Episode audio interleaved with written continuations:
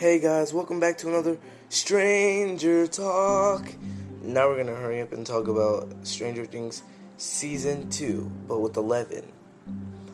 At the first part of Stranger Things Season 2, Eleven comes out of the upside down, then um, she goes she goes to Hopper's house and then um, actually Hopper finds her.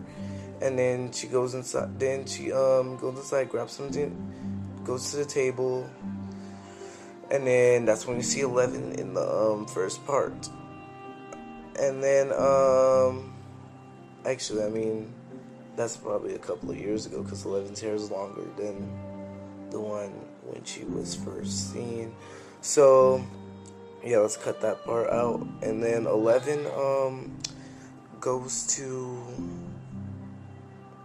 Eleven goes to find Mike, and then she sees Max. So she trips Max on her skateboard. And then Max falls, and then Mike looks at the back of looks at the door, finds out Eleven is gone. And then he goes out and then tries to look, but then he ain't, there was no one. there was no one there.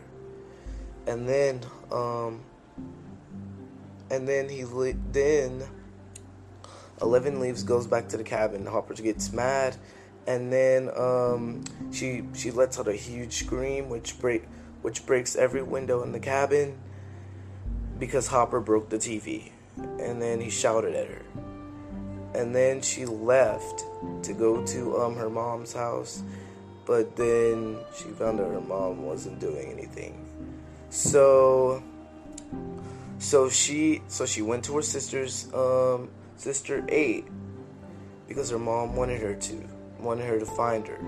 So she went to eight, stayed there for a while, did some bad stuff, and then um, then at that part she just left.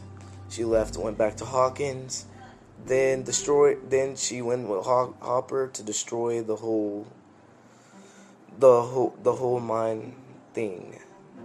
That whole that whole um portal to the to a whole different dimension called the Upside Down.